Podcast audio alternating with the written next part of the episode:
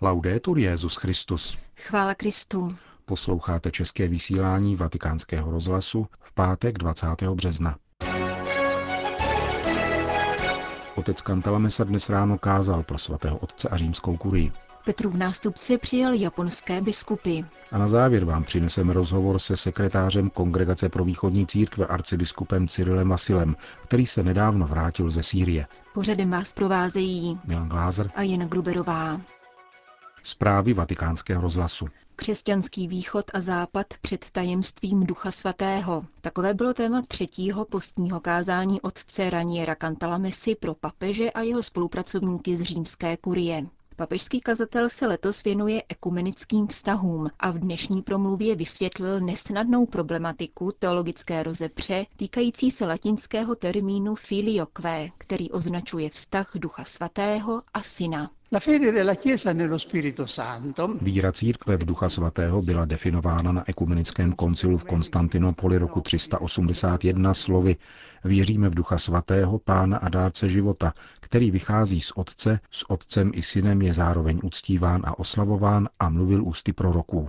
Citovaný článek odráží jen provizorní stádium ne ovšem víry v Ducha Svatého, ale její formulace. Nejvíce evidentní mezerou, pokračoval papežský kazatel, je fakt, že Duchu Svatému není výslovně přiřazen titul Bůh, na což si stěžoval jako první svatý Řehoř Naziánský. Tato mezera však byla záhy zaplněna definicí Ducha Svatého jako soupodstatného s Otcem i Synem. Jako nedostatečný se z hlediska dějin spásy musel jevit fakt, že Duchu Svatému se připisuje pouze to, že mluvil ústy proroků, přičemž je přicházeno mlčením všechno další působení ducha v Novém zákoně v Ježíšově životě. Dalším důležitějším prvkem, o kterém koncilní formulace nic neříká, je vztah mezi Duchem Svatým a Synem, tedy mezi kristologií a pneumatologií. Jediný akcent v tomto ohledu je zmínka o působení Ducha Svatého při vtělení syna. Ta se však zřejmě nacházela již ve formulaci vyznání víry, která byla převzata konstantinopolským koncilem. V tomto bodě nebyla integrace kréda tak jednoznačná a klidná, řekl dále otec Kantalamesa. Někteří řečtí otcové mluvili o duchu svatém, který vychází z otce skrze syna, nebo že je obrazem syna, a nebo že vychází z otce a přijímá od syna.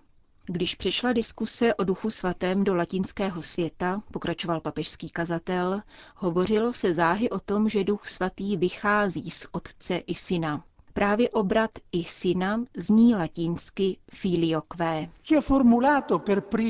První formuloval tuto myšlenku svatý Ambrož. Před ním to naznačil také Tertulián, jehož dílo však Ambrož neznal. Byl však ovlivněn řeckými prameny svatým Bazilem a zejména svatým Atanášem a Didymem Alexandrijským. Všechny tyto způsoby vyjádření poukazovaly na tajemný vztah, který existuje mezi synem a duchem svatým, jejich společným odvozením od otce. U svatého Augustina, pokračoval otec Cantalamessa, pak nacházíme známé tvrzení. Duch svatý vychází primárně z otce a skrze dar, který otec dává synovi, pak bez jakékoliv časové prodlevy s obou současně. Později roku 809 chtěl císař Karel Veliký na synodě v Cáchách zavést filioque do nicejsko-cařihradského kréda, ale papež Lev III., ačkoliv byl teologicky téhož názoru, nepovažoval za vhodné měnit kvůli tomu krédo. K tomu došlo až v roce 1014 na nátlak císaře Jindřicha II. papežem Benediktem VIII., který slovo filioque zavedl do kréda recitovaného při liturgii, což vyvolalo velkou kritiku křesťanského východu, tedy řeckého světa. Dnes v ovzduší dialogu a vzájemné úcty, o které se usiluje mezi pravoslavím a katolickou církví, tento problém nepůsobí tak nepřekonatelnou překážku plného společenství. Pravoslavný teolog Johannes Zizoulas například podal tuto problematiku smířlivě. Hájí pravoslavnou pozici, podle níž je otec jedinou nezapříčiněnou příčinou vycházení Ducha Svatého, což sice není plně kompatibilní s citovanou pasáží svatého Augustína, ale na druhé straně uznává platnost latinského hlediska, které přikládá synovi aktivní roli při věčném vycházení Ducha Svatého z Otce. Katechismus katolické církve, pokračoval otec Cantalamessa, končí pasáž vysvětlující vsuvku Filiokvé poznámkou, že není-li toto oprávněné doplnění jednostranně zdůrazňováno, nenarušuje totožnost víry ve skutečnost téhož vyznávaného tajemství. Tolik výňatek z dnešního ranního kázání otce Cantalamessy pro Petrova nástupce a římskou kurii. Vatikán. Petrův nástupce dnes přijal japonskou biskupskou konferenci u příležitosti pravidelné návštěvy Atlímina. Nevelká japonská církev se člení do tří arcidiecézí a 14 sufragánních diecézí. Podle údajů z roku 2012 čítá necelých 450 tisíc věřících, tedy pouhé tři desetiny procenta z celkového počtu obyvatel ve většinově šintoistické a buddhistické zemi. Papež František jako obvykle biskupům rozdal připravený text a věnoval čas audience osobnímu rozhovoru. Ve svém listě poukazuje na základní dva pilíře japonské církve, tedy činnost a mučednictví misionářů, jmenovitě svatých Františka Ksaverského a Pavla Mikyho z druhy a na působení tzv. skrytých křesťanů. Odhalení těchto lajků, kteří si v tajnosti předávali víru z pokolení na pokolení, nastalo právě před 150 lety. Svatý otec upozorňuje na jejich dědictví, které také dnes učí, že uchování víry spočívá v osobním vztahu k Ježíši, zakládá se na kvalitním životě modlitby a úsilí o blaho církevního společenství.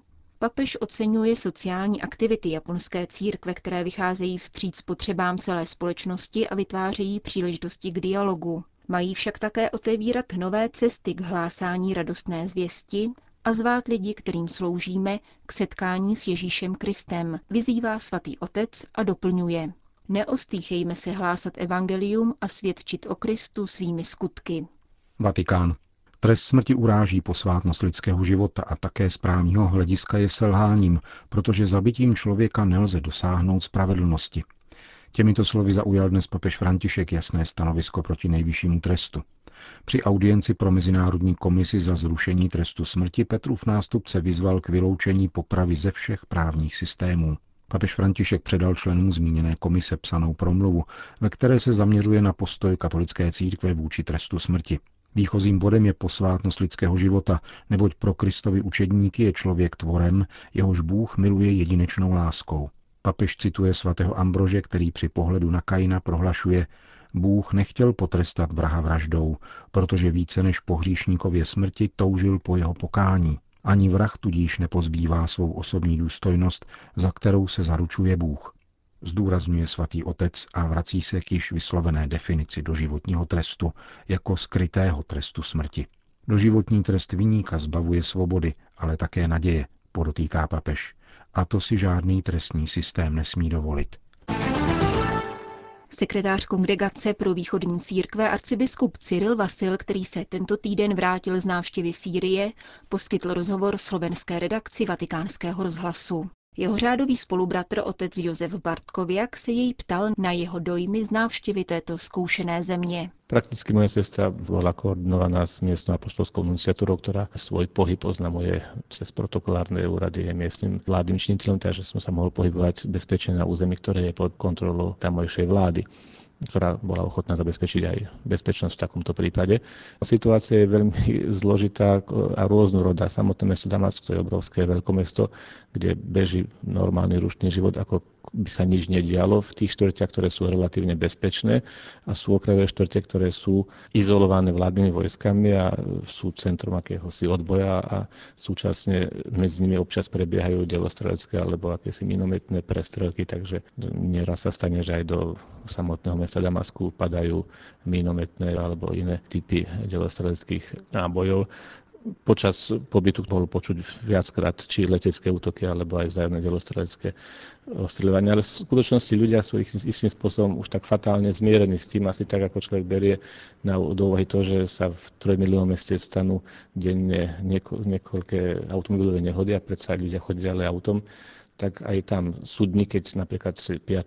februára padlo na mesto okolo 120 minometných nábojov, súdni, keď je relatívnejší pokoj. Práve keďže začínalo 5. výročie úvodzovka začiatku bojov, tak bolo trošku rušnejšie aj po tejto stránke, ale necítil som nejaké osobitné nebezpečenstvo väčšie ako všetci tí ostatní ľudia, ktorí sa bežne pohybujú a žijú ďalej v tomto meste. Do iných oblastí sme museli prichádzať len s ochránkou a kontrolou, aj kvôli ich vnútorným predpisom aj kvôli akejsi vlastnej bezpečnosti. A bolo pre, mimo samotného hlavného mesta jednotlivé mesta záleží od toho, či sú už celkom pod vojenskou kontrolou, alebo sa občas musí robiť nejaké obchádzky kvôli možným ostreľovačom alebo nekontrolovaným územiam. Ktoré miesta je možné takto navštíviť, ktoré ešte sú prístupné? Sam, okrem samotného hlavného mesta a niektorých tých e, okrajových štvrtí som potom navštívil e, mesto Homs, ktoré bolo nedávno dobité vozovka vládnymi vojskami, e, kde naozaj bolo ešte doteraz vidieť strašné spustošenie po tých bojoch, ktoré prebiehali v samotnom centre mesta. Prijal som si navštíviť aj kresťanské mestečko Malula, ktoré je známe tým, že je viac menej takmer celkom kresťanské a hovorí sa v ňom doteraz dialektom aramejčiny, ktorá je najbližšie tej forme starej hebrejčiny či aramejčiny, ktorú hovoril aj pán Ježiš, takže pomodli sa s miestnymi kresťanmi oče náš v origináli je vždy čím si, čo sa človeka naozaj duchovne dotkne do ďalších území nebolo ani možné, ani nebolo časovo možné ako navštíviť. Nemožno teda povedať, že v Sýrii je konflikt náboženský alebo vyslovene na tej báze fundamentalistickej.